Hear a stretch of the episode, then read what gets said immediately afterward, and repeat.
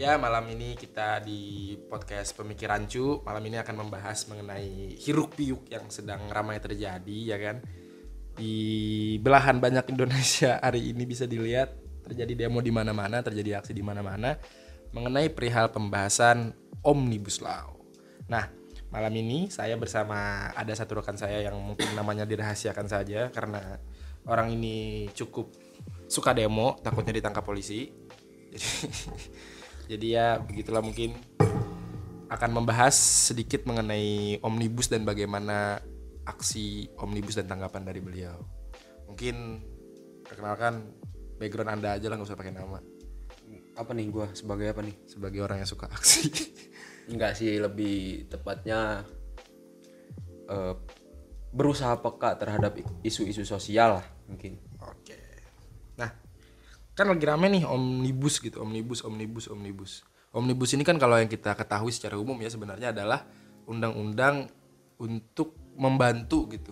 Kalau kata presiden tuh membantu eh, apa namanya iklim investasi di Indonesia gitu, untuk memperbanyak pabrik lah di Indo, banyak-banyak investor masuk ke Indo gitu, lewat jalur omnibus. Di mana di omnibus ini kan kalau yang dari pembenaran informasi yang gue dapat gitu, adalah omnibus ini mem- memotong gitu, memangkas eh, jalur-jalur investasi yang cukup ribet gitu. Birokrasi-birokrasi investasi yang ribet gitu.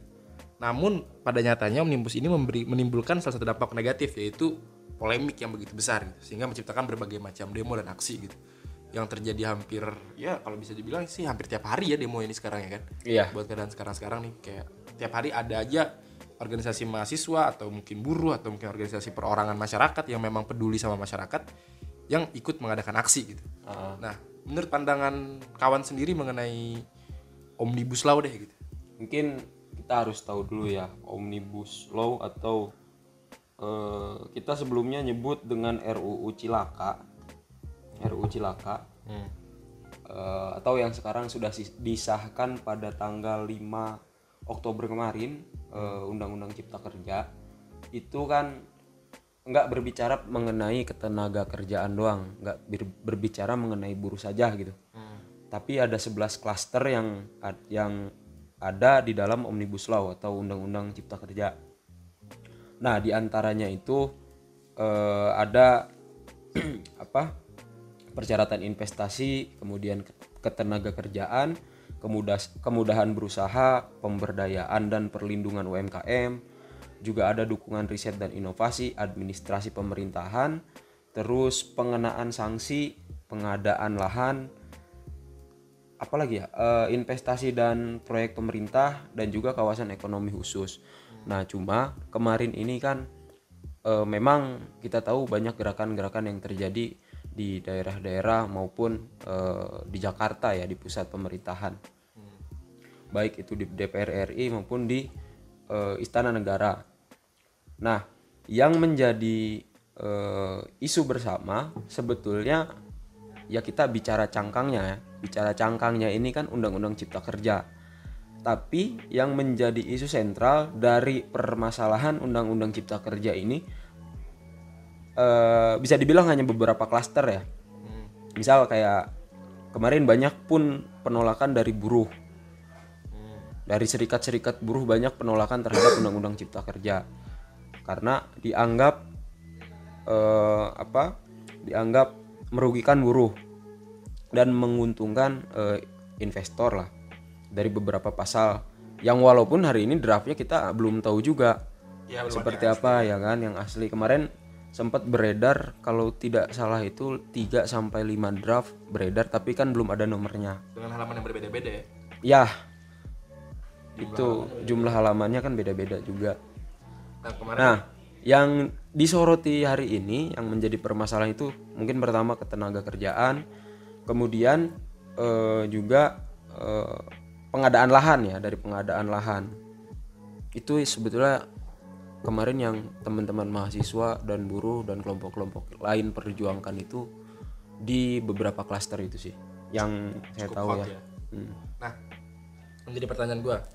Kan lu nih ikut aksi sampai ke Jakarta ya kan? Yang gue tahu nih, ada update-update snapgram lu ya kan? Lu ikut aksi sampai ke Jakarta. Dan setiap hari tuh aksi menurut yang gue lihat di snapgram ya, dan uh, snapgram orang-orang ya. Hampir rata-rata aksi yang terjadi itu berakhir dengan chaos. ya entah mungkin pembubaran secara paksa dan sebagainya. Nah menurut lu nih, eh dan juga mungkin ada perusakan fasilitas umum, contohnya kayak, yang kemarin tuh yang hampi- yang dibakar Transjakarta ya, apa sih namanya?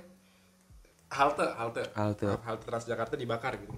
Nah menurut lu kita sebagai orang Indonesia bisa nggak sih aksi secara damai aja mungkin gitu? Kan karena cukup menjadi polemik ya dan ramai juga gitu. Iya. di mana kita orang-orang yang aksi dengan hasil, ya terus hasilnya chaos gitu terus dicekal juga sama masyarakat gitu. Katanya merusak fasilitas umum katanya apalah bla bla segala macam gitu. Nah menurut pandangan lu emang diperlukan gak sih? Atau emang ini emang orang emosi aja gitu? Atau atau gimana menurut lu Ya, kalau dari beberapa waktu lalu mengenai aksi di Jakarta, kebetulan saya juga kan ada di tempat di Jakarta di halte eh, Bundaran HI itu. Kebetulan saya ada di sana melihat kondisi di sana Ikut dari membakar enggak? Enggak kebetulan enggak. Penonton aja penonton. Penonton. Nah kebetulan ada di sana. Kita harus tahu sebab akibatnya dulu kalau berbicara mengenai pembakaran itu ini kan aksi massa dilakukan eh, di satu titik di Istana Negara. Dan yang saya tahu pada pada tanggal berapa ya waktu itu? Tanggal 6 atau 7 ya? Tanggal 7 kalau nggak salah. Tanggal 7 memang ada demonstrasi dengan masa besar ke Istana Negara karena memang eh, dari beberapa kajian eh, kawan-kawan mahasiswa maupun buruh yang dilakukan menuntut untuk pemerintah ataupun presiden eh, secara eks- eh, eksekutif ya presiden untuk mengeluarkan perpu. Karena dirasa judicial review ketika eh, misal buruh tidak sepakat dan harus melakukan judicial review ke Mahkamah Konstitusi kemungkinan menang sangat kecil. Karena judicial review ke MK sejarah mana Indonesia yang menyatakan bahwa rakyat menang. Kemarin pun kan ketika eh, pilpres pilpres. Bapak Prabowo. Prabowo kan mengajukan judicial review ke MK kan sebagai oposisi. Terus kalah. Dan penantang. Kalah. Kamu mendukung Prabowo? Nggak tahu. Ini kan kalau dilihat dari padahal kan Prabowo dengan apa pengacara-pengacara yang luar biasa gitu kan sebagai tokoh elit politik pun kalah gitu apalagi cuma buruh dan mahasiswa. Kan begitu.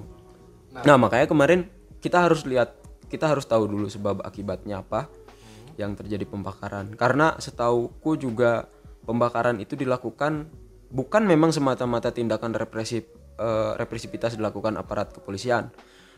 Pada masa pada waktu itu pun kita belum sampai ke istana presiden ke istana negara itu belum sampai. Dan orasi politik pun baru di tengah jalan jadi tidak tidak tepat di depan istana presiden yang katanya memang rumah kita semua kan rumah presiden lah rumah presiden ternyata bukan rumah rakyat kan kirim pakai. jadi beberapa beberapa radius 700 sampai 1 km itu pun ya sudah dipalang gitu.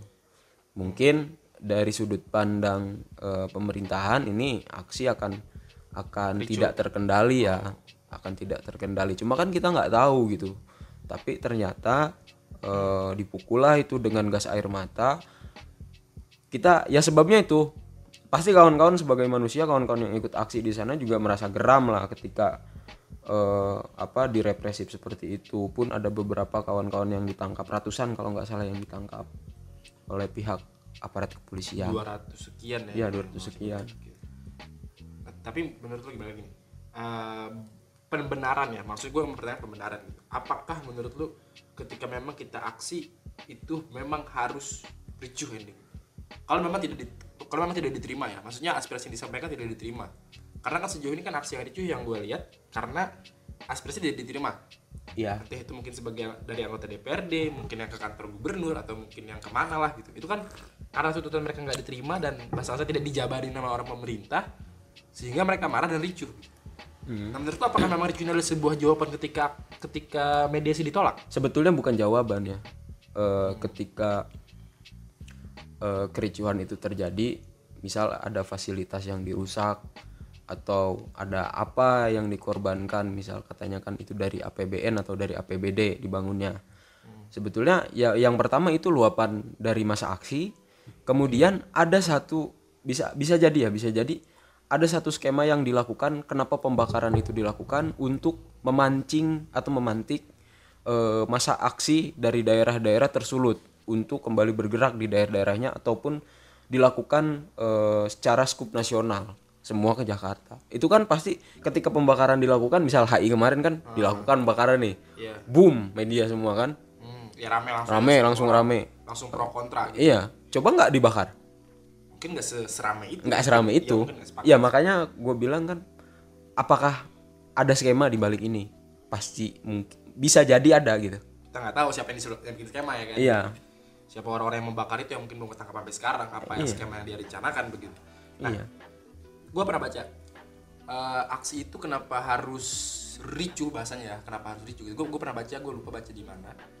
Pokoknya untuk membuat sebuah rasa tidak nyaman untuk masyarakat jadi ketika orang merasa itu tidak nyaman sehingga terbangunlah sebuah awareness bersama gitu. Untuk menghantam bareng-bareng gitu.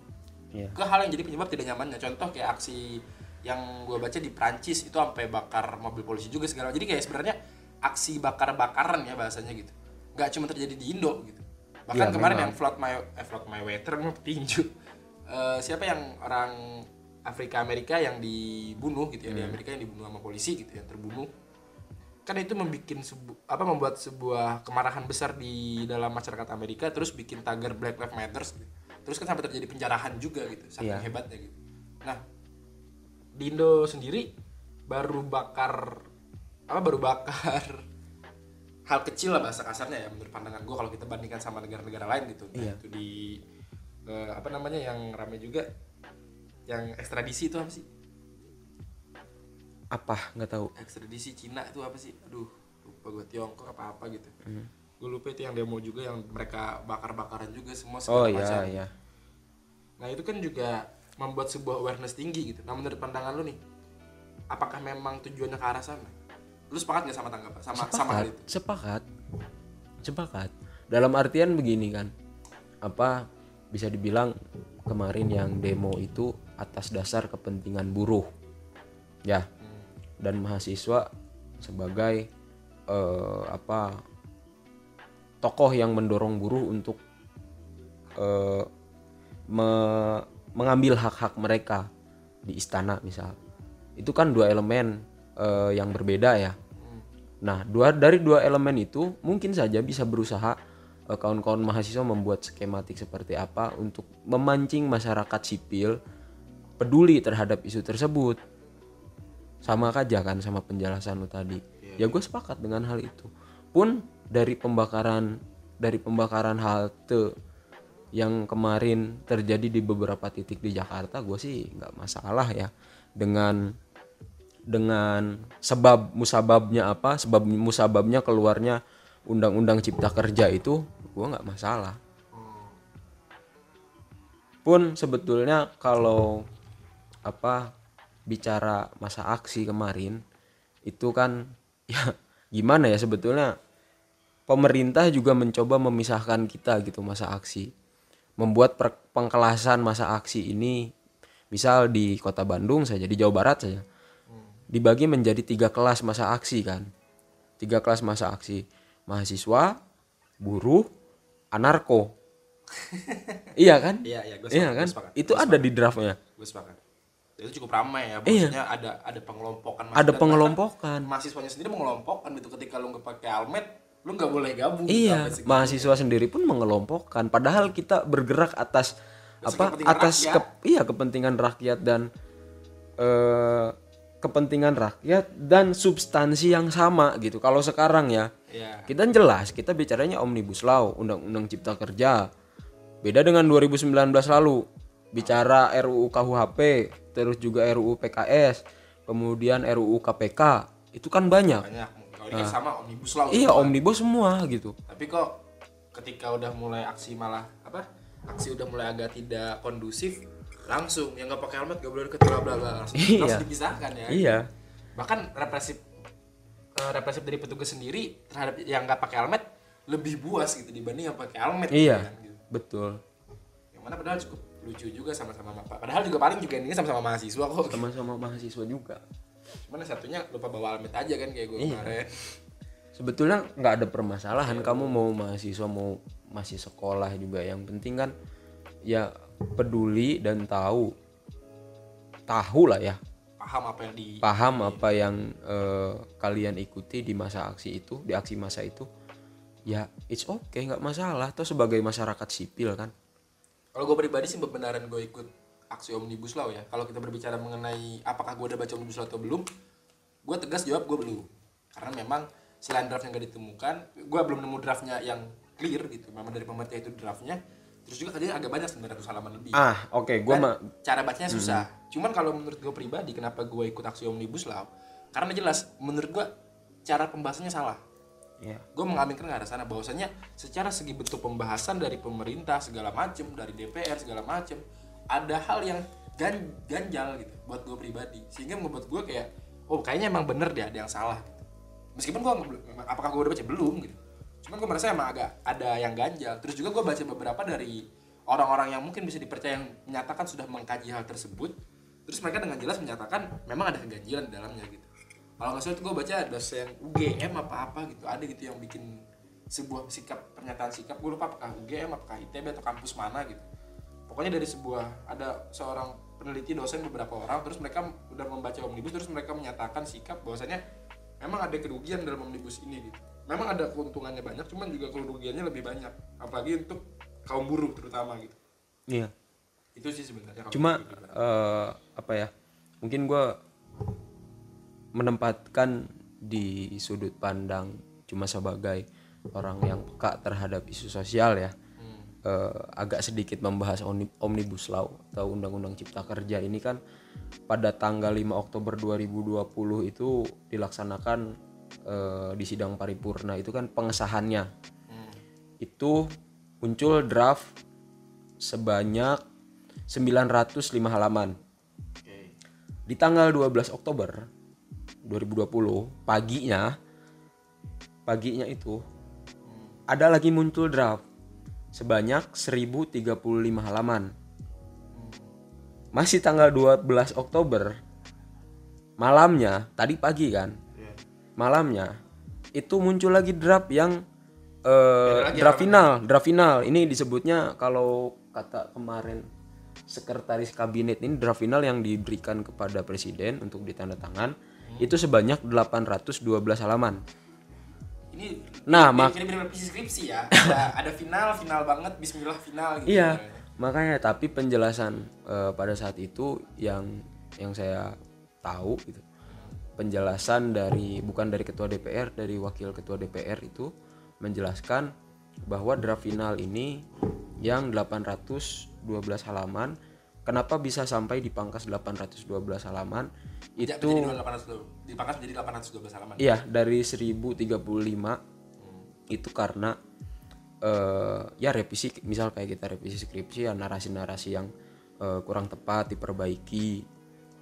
Berarti sampai detik pengesahan udah disahin juga belum dikasih masih direvisi ya sebenarnya Iya, nah cuma sekarang kalau kita bicara apa, gue belum baca draftnya, gue belum baca draftnya, gue nggak tahu tentang omnibus law. Kita nggak usah dulu, maksudnya kita bukan nggak usah ya, kita singkirkan dulu lah kalau kalau menurut gue ya, singkirkan dulu perihal tahu tidak tahu eh, mengenai undang-undang cipta kerja ini. Cuma daripada itu mekanisme pembuatan undang-undangnya saja sudah tidak jelas gitu. Iya. Kaca-kaca nah itu makanya gue juga turun ya karena mekanismenya aja sudah seperti itu mekanismenya nggak jelas dan terkesan gerasak gerusuk gitu. Ya kita tahu kita sebagai manusia pun lihat orang lain gerasak gerusuk pasti nggak ada yang nggak beres kan gitu. dong. Iya bertanya-tanya. Pun wajar seperti itu. Omnibus cepet PK, PKS lama ya kan. Kasihan perempuan-perempuan. Nah salah satunya itu misal nih gua kasih contoh ini mungkin nggak terlalu kegerakan tapi lebih ke omnibus law-nya ya. Di perubahan substansi draft undang-undang cipta kerja di klaster ketenaga kerjaan itu di draft yang 905 halaman yang 5 Oktober itu disahkan.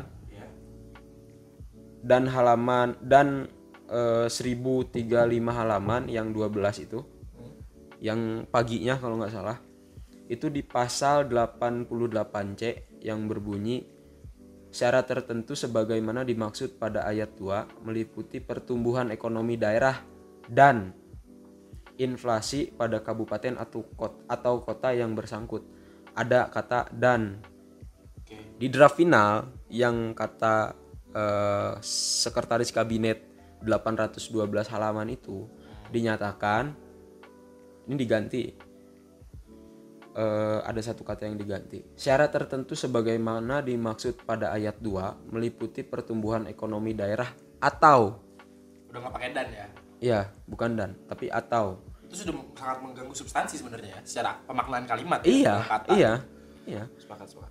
Atau inflasi inflasi pada kabupaten atau kota yang bersangkutan. Itu kan dari pemaknaan udah beda kata dan Karena kan dan kalau atau kan berarti pilihan. Iya. Kalau dan kan berarti dua gitu ya. Hmm. Sama-sama, oke. ada lagi Paling- Oh, pertanyaan. Mungkin sejauh ini yang bisa gue tanyakan itu dulu ya kan. Karena gue masih juga memperdalam terus juga kita masih melihat bahwasannya omnibus masih berjalan, aksi masih terus terjadi setiap harinya. Mungkin kawan-kawan yang sedang berpikir terus bingung apakah harus ikut aksi atau enggak bisa menentukan pilihannya entah mungkin turun ke jalan atau entah mungkin melakukan perlawanan di sosial media Tapi atau apa pun ini masih masih ada waktu. masih banyak waktu kita Mau diudahin apa gimana? mau disudahin aja dulu Kalau gua boleh masuk sedikit lagi sih. Ah, Kalau boleh, kalau nggak boleh, ya udah, lu Kita- keluar kita nggak aja. matiin mikrofon kawan. Oh, kita nggak matiin mikrofon. Masuk sedikit lagi sih Mikrofon tentang apa? Masih tentang omnibus law ya, tentang undang-undang cipta kerja dari kacamata. Mungkin dari gua karena eh, dari ekonomi ya, dari sudut pandang ekonomi gitu. manajemen bisnis. Ya, manajemen bisnis. siap yang mau sidang pun eh, di sini gue berbicara dari menggunakan dua pisau analisis lah. Sebutlah yang satu neoliberal dan satu lagi sosiodemokratis ya. Dari penciptaan undang-undang eh, um- omnibus law ini undang-undang cipta kerja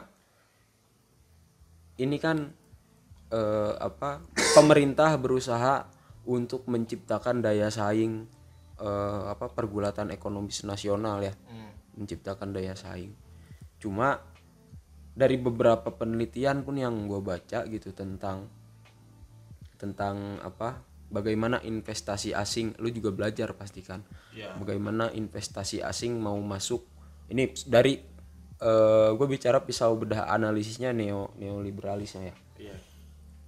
Investasi asing masuk ke apa ke satu negara pasti ada banyak pertimbangan kan? Sepakat. Misal dari eh, dari apa? Dari iklim ekonominya seperti apa. Kemudian juga pasti investor ketika mau masuk ke negara A yang demonya berlebihan gitu juga kan nggak mau kan? Sepakat betul. Iya kan? karena nggak aman. Iya. Dan gue pernah baca di Global Con Competitiveness Report 2017-2018 itu eh, bahwa apa? Ketika investasi asing atau investor asing itu mau masuk ke satu negara, yang pertama dilirik dari eh, apa daya saing negara itu Indonesia sorry Indonesia ini kan masuk eh, di daya saing ekonominya kalau nggak salah di 53 50 sekian lah ya gue lupa 50 sekian eh, dari seluruh negara yang ada di eh, dunia itu yang pertama dilihat karena kita bicara kapital lah ya. Kapitalisme ini kan di satu sisinya mereka ini akan rugi ketika ada mm, oligarki. Ketika ada oligarki mereka kan rugi karena permasalahan terbesarnya itu ada di korupsi. Betul. Dan sekarang pemberantasan korupsi di Indonesia masih sangat lemah. Apalagi dengan adanya kemarin eh, apa isu-isu mengenai KPK nah kalau dari sudut pandang eh, apa neoliberal. Nah kalau dari su- sudut pandang sosiodemokratisnya itu dari sudut pandang buruh lah ya bisa dikatakan. Dari sudut pandang buruh kita bisa lihat juga gitu. Banyak kan orang orang bilang bahwa orang Indonesia ini malas kalau bekerja. Betul. Sering sering terjadi sering terdengar sih. Mm-mm. dan disamakan dengan orang Jepang. Orang Jepang ini kalau bekerja gila-gilaan Wah, rajin. iya mau banting tulang dia cuman di di kita ambillah sudut pandang lain dan beberapa eh, beberapa faktor lain pendukung ataupun penghambatnya. Jepang perusahaan sudah banyak menggunakan alat-alat produksi yang modern. Sedangkan di kita, iya. Sedangkan kita masih banyak kok apa perusahaan-perusahaan pakai alat-alat sederhana ya jelas-jelas menguras tenaga buruh dong. Dan juga siapa bilang gitu jam kerja di Indonesia ini sedikit. Ya faktanya 26,3% pekerja Indonesia itu bekerja 49 jam lebih dalam seminggu. Ditambah lagi ya alat produksinya seperti itu. Berarti ya kalau mau ya apa ya? Setiap perusahaan juga menyediakan alat-alat produksi yang betul-betul menunjang gitu. Maksimal. Heeh, Saya sangat sepakat. itu sih kalau kalau menurutku. Jadi yang memang kenapa tidak dipermudah gitu? Maksudnya kalau memang mau 4.0 ya 4.0 ya. Sekarang tuh ya belum nyampe 5.0 kan. 6.0 nyampe belum? Baru lima. baru lima. juga setelah gue baru di Korea apa Jepang. Nah, terakhir pertanyaan gue terakhir, terakhir banget buat penutup. Yang terakhir gue baru ingat. Menurut pandangan lu secara general, apakah aksi ini ada ditunggangi? Ada ada ada orang-orang tertentu nggak menurut pandangan lu yang mengambil kesempatan dalam aksi ini? Entah mungkin manuver politik, entah mungkin uh, keuntungan apa pun lah. Kalau manuver politik pasti ada, keuntungan pasti ada. Itu Cuma- ya. Ya bermain dalam artian apa dulu. Cuma kalau dalam pengerahan masa eh gue bilang sih enggak ya. Karena kemarin gue pun enggak enggak tuh Nggak nggak berhasil nggak amplop dapet gitu ya. dapet amplop gue Berhasil dapat amplop gitu. gue juga nggak dapet amplop dan nggak mau juga gitu kalau kalau dikasih kalau gue rasa nggak memang ini atas keresahan bersama keresahan buruh kalau di belakang ada bermain ya nggak tau lah terserah lah itu mah Cuma kita bukan ya. urusan gue lah Heeh. Kalau gue mungkin dan kawan-kawan mahasiswa lain dan buruh memang yang eh, progresif progresif lah ya untuk revolusioner tidak ada seperti itu bergerak atas dasar nurani juga dan oh iya kemarin juga kan sempat beberapa kali ada statement bahwa adanya dalang dibalik pengerahan masa aksi Omnibus. Omnibus Law. Sekarang gue tahu siapa dalang pengerahan aksi Omnibus Law. Siapa? DPR dan Presiden Joko Widodo. Karena telah menciptakan RUU itu. ya. Coba undang-undang cipta kerja nggak ada. Nggak akan terga, nggak akan ada dong. Dalangnya berarti Dalangnya pemerintah, pemerintah itu sendiri. semangat, semangat, semangat. Oke, terima kasih atas ini atas materinya yang cukup banyak. Semoga bisa memberikan pencerahan kepada kawan-kawan semua. Sampai jumpa di podcast pemikiran cu yang selanjutnya. Terima kasih.